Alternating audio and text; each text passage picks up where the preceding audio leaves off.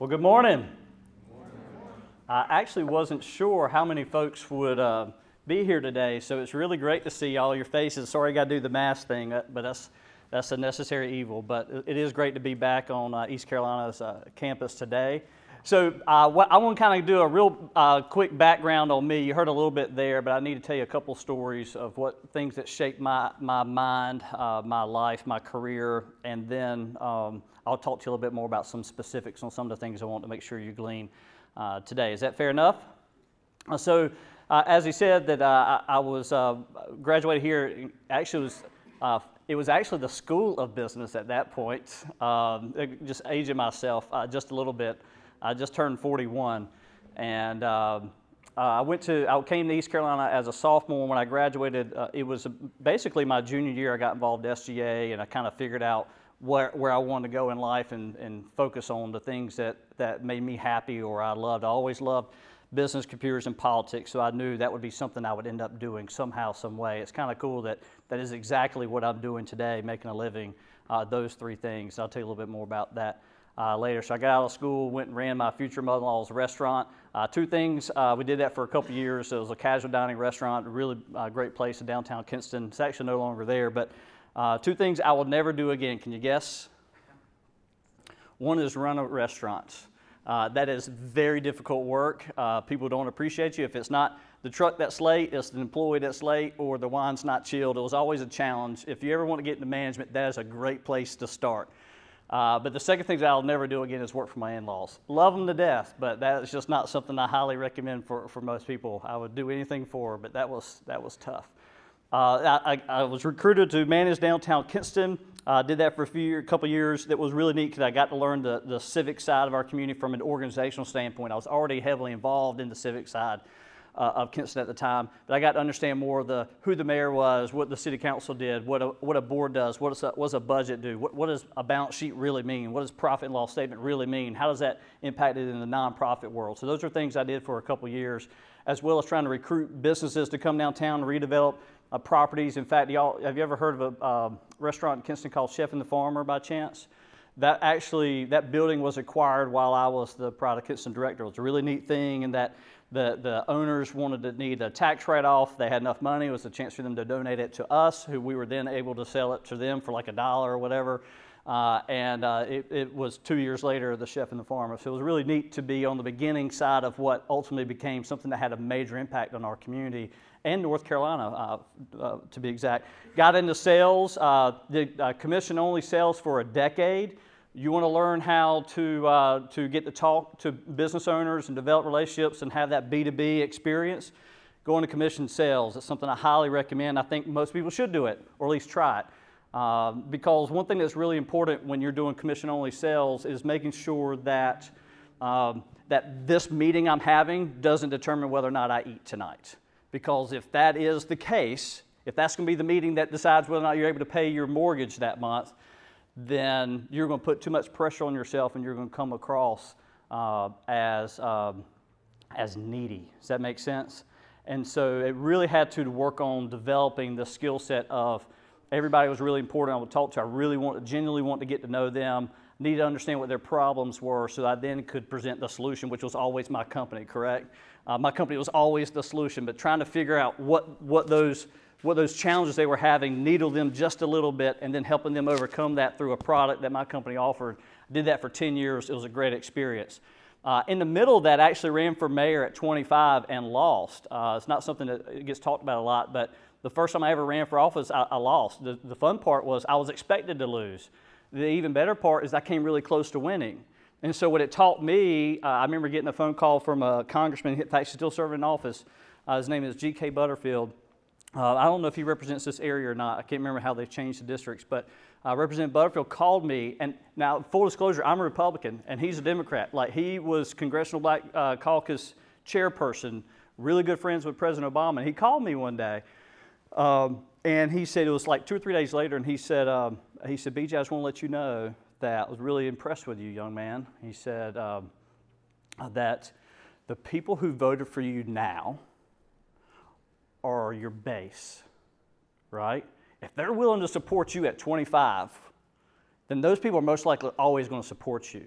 And it was such a profound, I mean, even to this day, I mean, this was 16, 18 years ago, still has a major impact on me today because those are people who were in the trenches with me when I wasn't supposed to win, right? Had a major impact on my life. I've always, I've told them that a few times later, how much that, that conversation meant to me. So I lost at 25. Uh, I was people tried to convince me to run for a city council a couple years. Oh, you should get the experience. I said, no. If I'm ever going to run, I want to be the guy, right? I, I want to be the person leading. So I ran again at 29 and won. Uh, fun fact about that was uh, three people were in that race, 4,000 some hundred votes were cast. I won by 51 votes. Absolutely changed my life. I actually paid a consultant to help me figure out how to do it. So instead of just knocking on every door I could possibly do when I did at 25, I only knocked on doors of people who actually voted in municipal election. Big difference. Think about that. How many people actually voted this year or in the presidential election last year versus how many people are going to vote this year when the mayor's race is up now? It's a huge difference. And just understanding the statistics and the probabilities and who, who is most likely to vote and then who is most likely to support me, that was how I won that race. So it had a major impact on my life. I, I ran again four years later, served eight years. I actually lost uh, uh, three years, four years ago. I actually lost a race.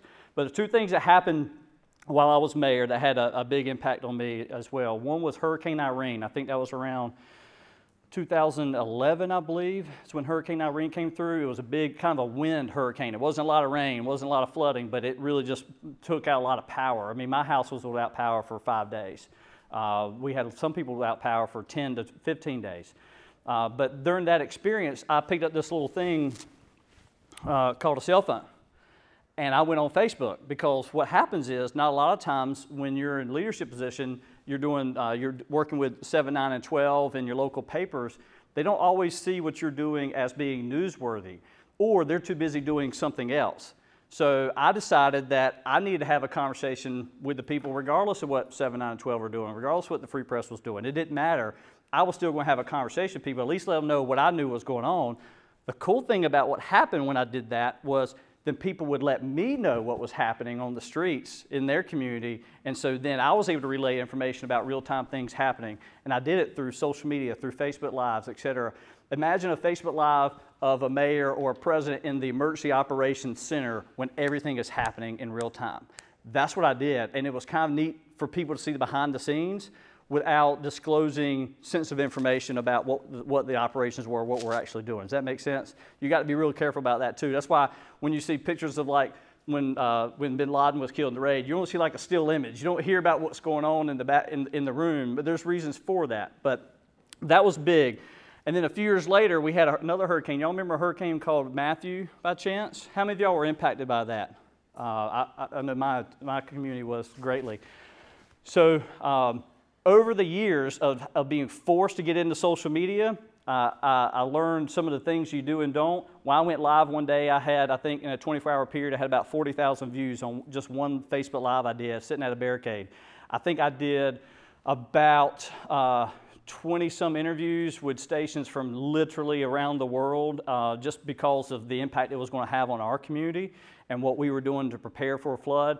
And so, all those years of the business to business experience and all those years to develop relationships put me in a position that when my, my city needed me the most, I was, I was well prepared for that moment. Does that make sense?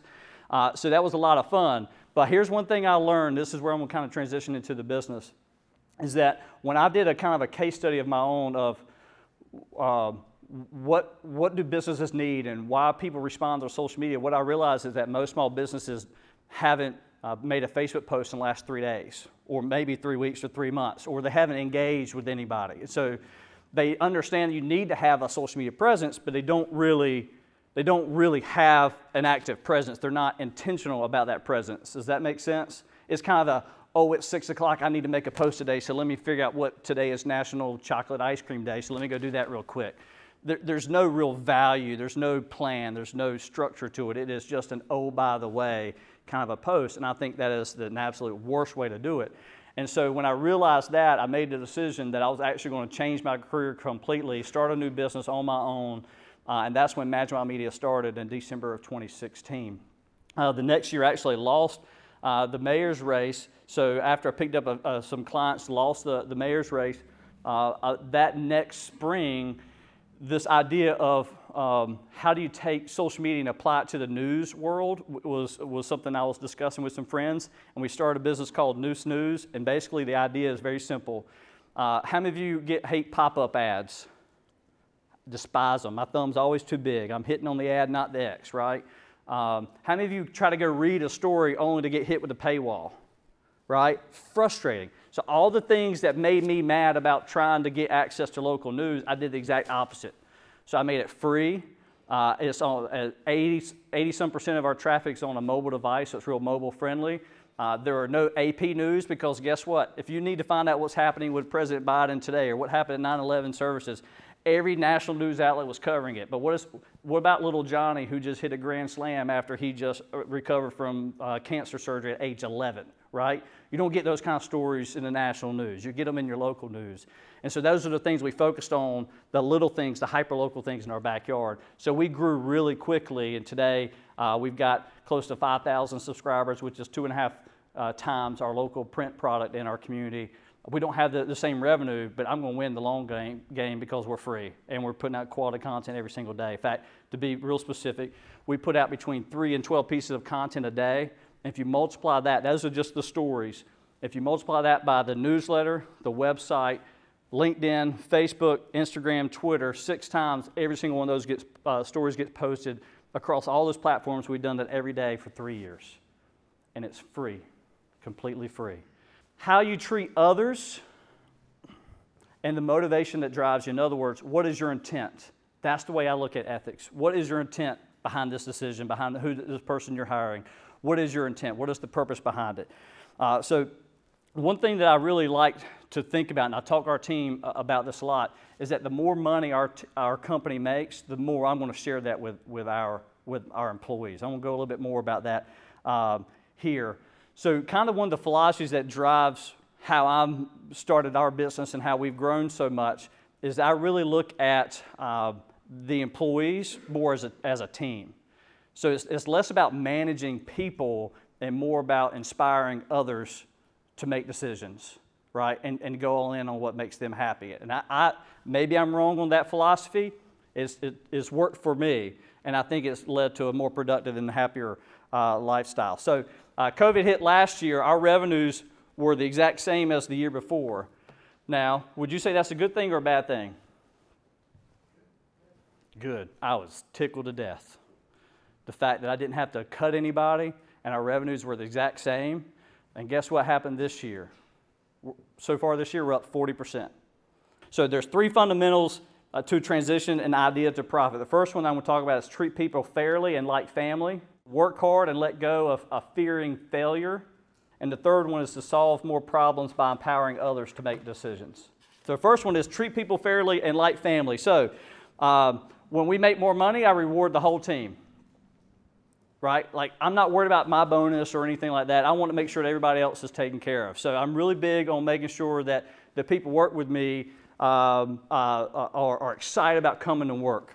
One way I do that is, and it's, it's intentional, but it's very genuine, is I am genuinely concerned about, and you heard this from our keynote this morning, about the mental health status of my team, right? Are you happy? If you're genuinely concerned about people's happiness, then one, you're going to have a better culture, right? People are going to be more excited about coming to work. And also, the really cool thing from the actual business, the black and white side of business, your team will be more productive as well. Wouldn't you agree with that statement? That's exactly what happens. Because I'm focused on their happiness, not, not uh, pacifying, not placating. You know, there is a business. We make business decisions. But I am genuinely concerned about whether or not they're happy because if they're not, I need to find a way to help them, even if it has nothing to do with business. I have two people that work for me in the past two years.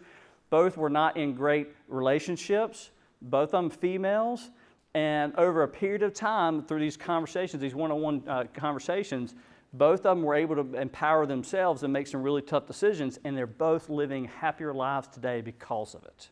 And guess what happens? Because I was so invested in helping them achieve a certain goal without, without interfering, right? Without getting in there and making a phone call or going knock on somebody's door. No, not, I just mean about the emotional support of why that was so important to them.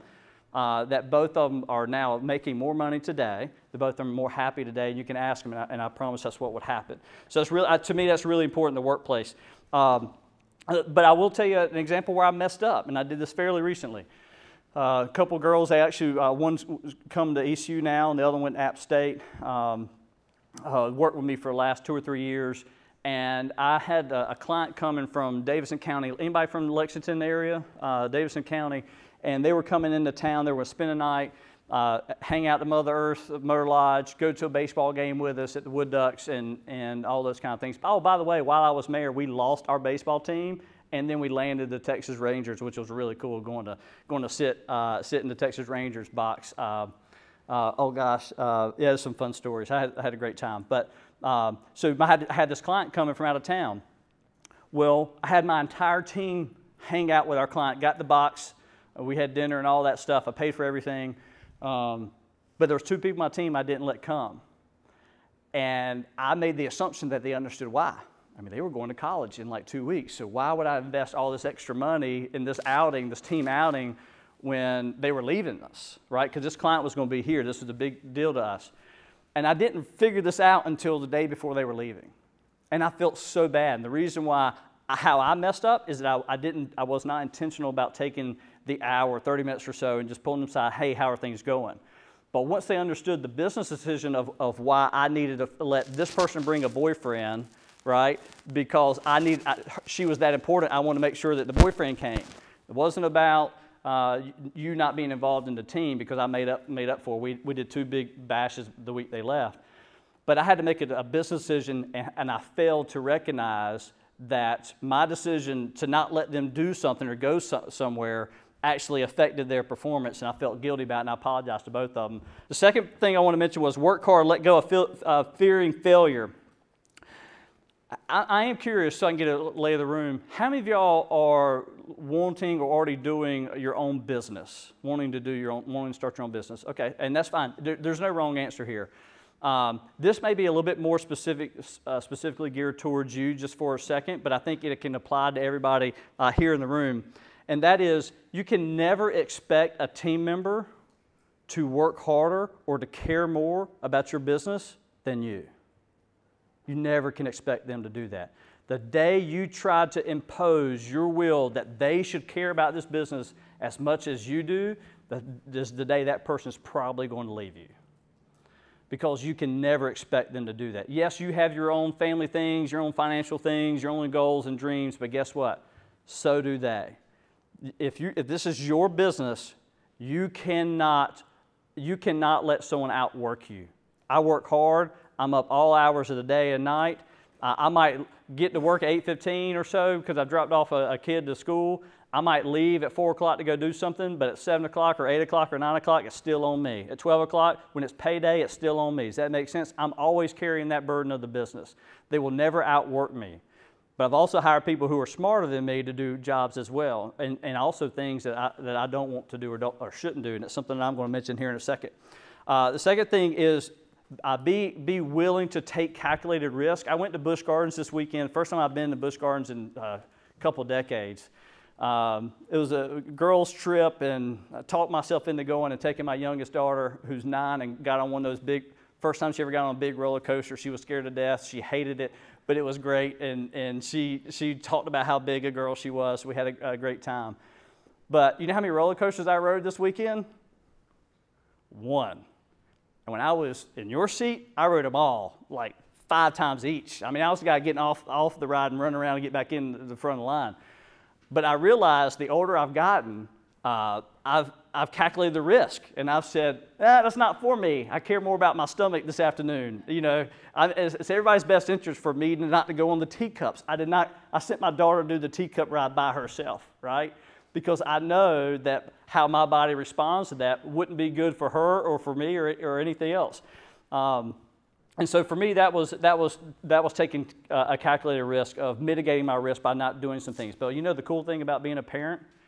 Uh, I've got two girls, 9 and 13. The cool thing about being a parent is I had just as much joy watching my little girl with her feet dangling, going, you know, 100 feet down, just like that, uh, and watching her go through that and experiencing that thrill, the scare, scariness of it, and then getting off the ride, I had such a joy watching that as a parent. I can't, it's really hard to, to explain. But in, in business, uh, there's a limited amount of money, uh, and you've got to make very difficult decisions at times. And one thing I want to make sure you, you, you understand is I think the only way you can progress and move forward and grow is by taking a risk every once in a while, whether that is hiring one extra person in what you need, or whether that is actually firing a client like I did this past week, right? That's a tough call. I've got employees to pay, and I just fired a client that was paying us close to two grand a month. I said, I can't do this anymore. It's not worth my mental health. The last thing I want to mention, then I'll go into a few other bullet points, and you got me, Robert, right? Um, is to solve problems by empowering others to make decisions. I really cannot stress this enough. In fact, as I was discussing this talk with my team the other day, we, we kind of huddled up and I said, Hey, look, I'm talking to ECU on Monday. Here's where my head is. Here's what I submitted. I just want to kind of get an idea what y'all think. What I realized is that once I got quiet and I let my team kind of give their input, I looked at them at the end of it and I said, Why don't y'all just come with me? And once they introduce me, I'll introduce y'all and then I'll sit down. And the reason is because they know our business so well. They know the philosophies so well of how I think about social media, how I think about business, how they, how they do their jobs. But that the truth is, I've taught them enough and I've poured enough of me into them that they actually could give this entire talk today. And when I made that statement, they all laughed and said, Yep, we could. We don't want to. They hate public speaking. But they, they, honest to goodness, could do that because of how close knit our group really is and how much I really, I really trust them. Uh, but the last few things I want to end with you, and then I'll take some questions, are basically uh, four philosophies that have really driven how I go about, um, about the, my business. The first one I really can't stress enough either, and that is trust is greater than skill. I mean that I would much rather hire somebody that I trust who, know, who knows nothing about how to make a Canva graphic, who knows nothing about YouTube, knows nothing about TikTok, who knows nothing about the business, the business side of, of social media. Because a lot of you, you're used, you grew up on Snapchat, right? You grew up on snapping friends and taking selfies and all that stuff. But applying that to the business world is a completely different game. It's a different mindset, it's a different philosophy. I need those skills, right? But I need somebody I can trust more than that that has that skill. So that's really important to me when I'm hiring folks. Like the last person I hired, I, I don't know she, how she felt about it, but I, I, did it anyway. Is that when she came in to interview, it wasn't in a, a separate room. Like she's, my office is laid out that you walk in, you got Aletha's back to us. I'm facing Aletha. So Aletha is literally where we're sitting just like this. We're sitting this far apart where we can see each other. Uh, the, the next person in my office, Christy, sitting right here. I could, I, could, I could touch her if I need to. The Norma Jean's on the other side of her table. Behind me sits Danny uh, and a couple of our digital media specialists. So everybody in my office is, is literally within 20 feet of each other. It's kind of like a little Google workplace. It's, it's a lot of fun. So guess what? When she came to interview, I sat her right in the middle of the room. I led the interview, but, but the whole team participated in it. You know why that's important to me? Because the culture of my business is really important. Because people being happy and making sure that this person could bring, just like the speaker said, some diverse uh, opinions and thoughts to the business, correct? But also that I need to make sure that the culture is going to continue to thrive, that this person is going to add value to this culture, not, not take away by being very negative. Does that make sense? I've had negative people in our business, and I'll tell you some of the two best days I've had are when I got rid of those negative uh, people in our community, uh, in our business, people not willing to do the extra thing, uh, always doubting something. Th- those are people I don't want involved in uh, the business. The second one is relationships are greater than money. If anything I can stress to you today as you go through this networking uh, experience is to network with the speakers, network with your, the faculty and staff here, uh, network with each other because you don't know where you're going to be 10 years or 20 years from now, and you don't know how those relationships will matter. There was a gentleman, I don't know if he's still in the room, uh, Jim Westmoreland, uh, he just stepped out, I guess. Uh, he had a big impact on me when I was here at East Carolina. He's since retired. I was really happy to see him here today. And uh, when I was sworn in as mayor, he was there.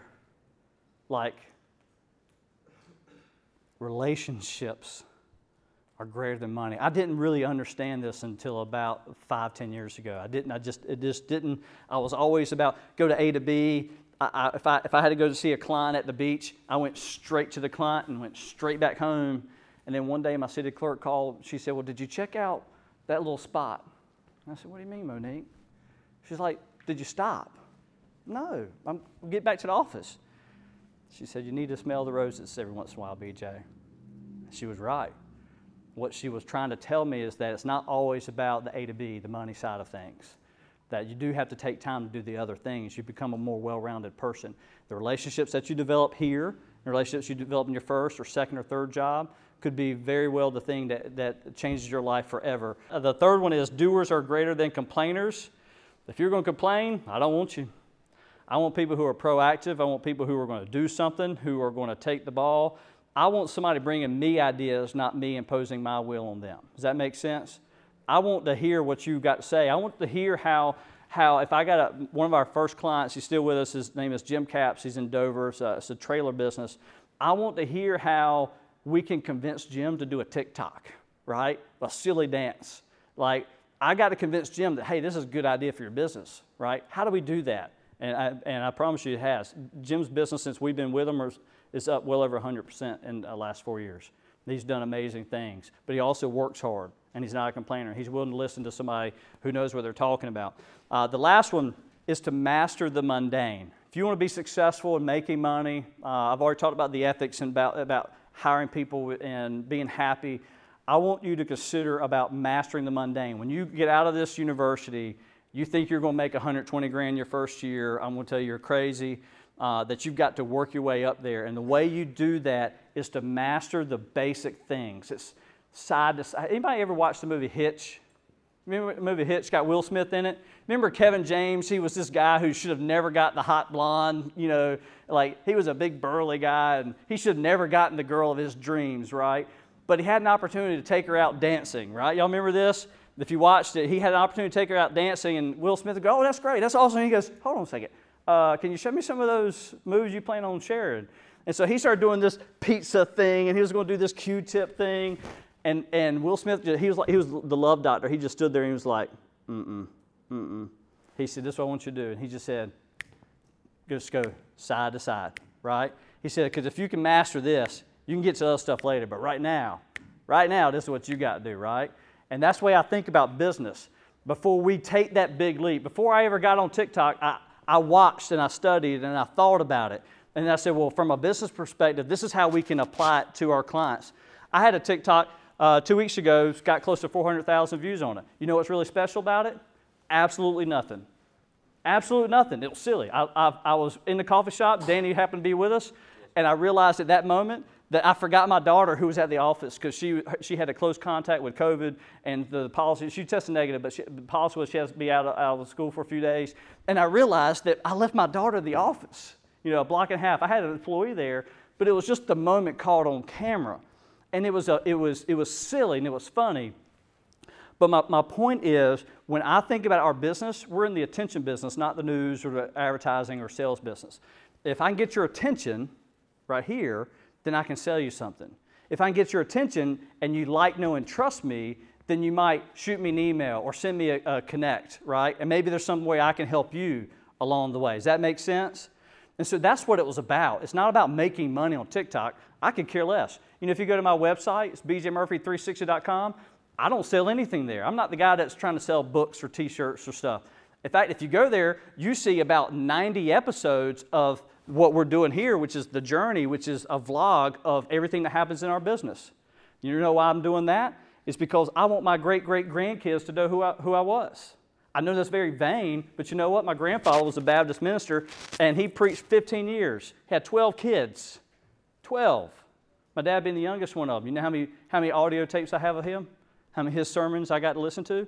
Not a one. He died 10 years before I was born. It's not, I might be the central character, but you, if you ever go back and look at any of those vlogs that we do, you'll notice that my team is, is heavily involved. And some of them I'm not, I'm not even in. Um, final thought I'll leave with you, I'll take some uh, questions. What, whatever it is that makes you happy, whatever it is you're good at, I want you to go all in on that. I know in school, sometimes you're taught, you know, if you got a 79 in science and a 93 in business, that the best thing for your GPA is to take that 79 and make it an 85, right? Versus taking the 90 and trying to make it a 97. And I'm going to tell you to go all in on that the, the latter one, the one that's going to make you happy, the one that you're good at. I'd much rather you spend, certainly you need to understand what your weaknesses are. You need to understand your, your SWOT analysis of you and your business. You've got to understand all that. But if I could tell you to go all in on something, for me, business, computers, and politics. I'm in this, I'm in, I've got a, I own a digital communications firm that has uh, a, a, a hyperlocal digital news publication, uh, multiple uh, monthly retained social media clients, and we've helped another company in Lexington start a similar neusenews.com there. It's called davidsonlocal.com. I've gone all in on things that make me happy, and guess what? My entire team wins for it and I've given our community something that's free to them so that they can consume and be, be more proactive and better citizens. That make sense? Go all in on what makes you happy, and I promise you'll live a more productive life and you'll, you'll empower the people around you better. Did I get on time? On, on time. Uh, so, with that, we've got just a few minutes. I knew I had 45 minutes. The truth is, you asked me one question, I could talk for another hour. I'm not going to do that to you. I know better. Uh, but if you have a question or if you got a thought or an idea, uh, uh, feel free. I'd love to hear from somebody. Yes. So you own your own business. Yes. And you also have a family. Mm-hmm. Surely that means that you have to work a lot of hours every week, mm-hmm. but you also must dedicate time to your family because they are important to you. Correct. How do you go about balancing this work and home life? It's great. It's a great question. If you didn't hear it, it was it, the question in, in, in uh, essence is how do you balance work and home life? And I will tell you, if you follow people on social media and these social media gurus, you know, you know, you see the, the private jet planes and the cash dropping from, you know, briefcases and stuff. That is a farce. Uh, that is not what real life is about. Real life is deciding that at 2 o'clock in the afternoon, I get a phone call from Banks Elementary School. I got to pick up my daughter because she had a close contact. So, what am I, who's going to do that? My wife's a school teacher. She can't leave her autistic kids there by herself, right? So, I got to go do that. So, how I balance it is my family always comes first. Always. In fact, the reason I do business is because of that. Um, so, my family always comes first. The, the kids, they, they, they, always come first. Um, but that also comes at a sacrifice in that I work a lot. Uh, I work hard, but I also take time to enjoy life and the fruits of those labors. Um, so, I think what you see on social media a lot is not reality. But it also comes with responsibility. When you're a business owner, I got to pay the bills, I got to pay Danny, I got to pay me, uh, I got to put food on the table, I got to provide service to our community, but my family's going to come first. Mm-hmm. Anybody else? Yes, ma'am.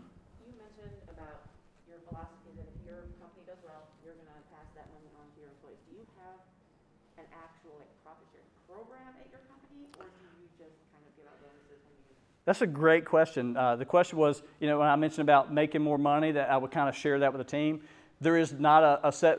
There is not a. Uh, I don't. I don't have an employee handbook yet. So I mean, we're still such a startup that, like, it was just six months ago that I actually created a sheet that says here are all the paid holidays for people make, working 32 hours or more a week.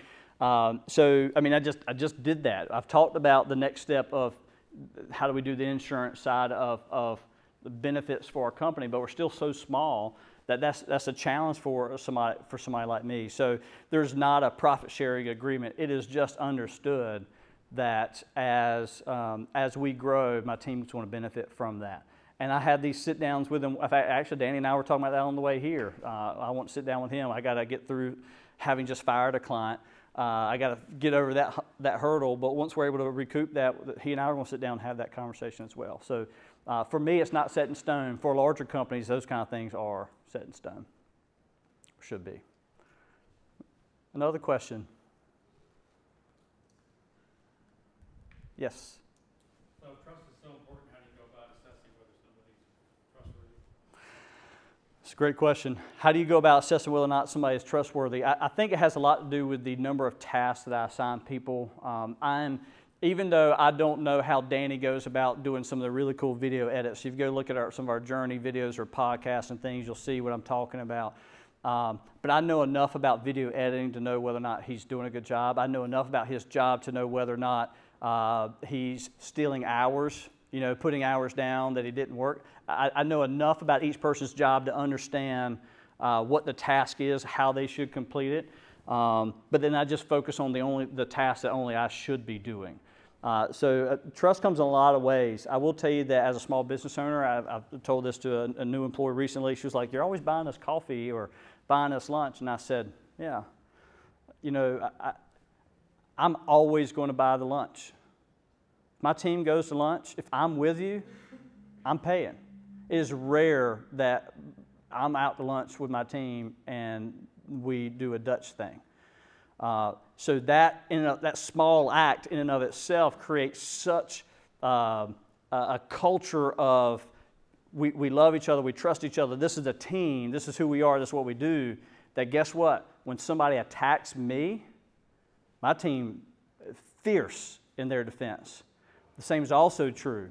If somebody attacks a story that one of my uh, writers wrote and questions integrity, I am all in on jumping down your throat. I will let the world know.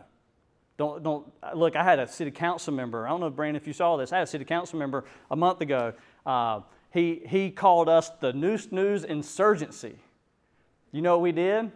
We filed a FOIA request, Freedom of Information Act request, for a meeting that they held off site that was only done via audio, no video, where they tried, they honest to goodness tried to raise the taxes, give the employees no raises, and pay themselves more money. They voted on it that meeting. We disclosed that to the world. He called us the Neuse News Insurgency. You know what I did immediately as soon as I heard it? I went on Facebook Live. I can't tell you how many people watched it. City council meeting still behind me on the screen. I went on Facebook Live and I said, Can you believe this is what just happened? And within three days, I had 100 shirts with the Neuse News Insurgency logo on it. We sold like 80 of them just like that because it was like, like, like people were attacking us for doing the community a service, right? And because of that, the loyalty around that is how our business has thrived. This is great. I love being back at East Carolina. If you want to network, you can. My email is bj at magic mile, not magic mike, magicmilemedia.com. Uh, as I said earlier, uh, we connect on LinkedIn, TikTok, YouTube, all that stuff. BJ Murphy 360. You shoot me an email or text or, or Instagram. Uh, I'll be happy to reach back out. I've connected with a lot of ECU students.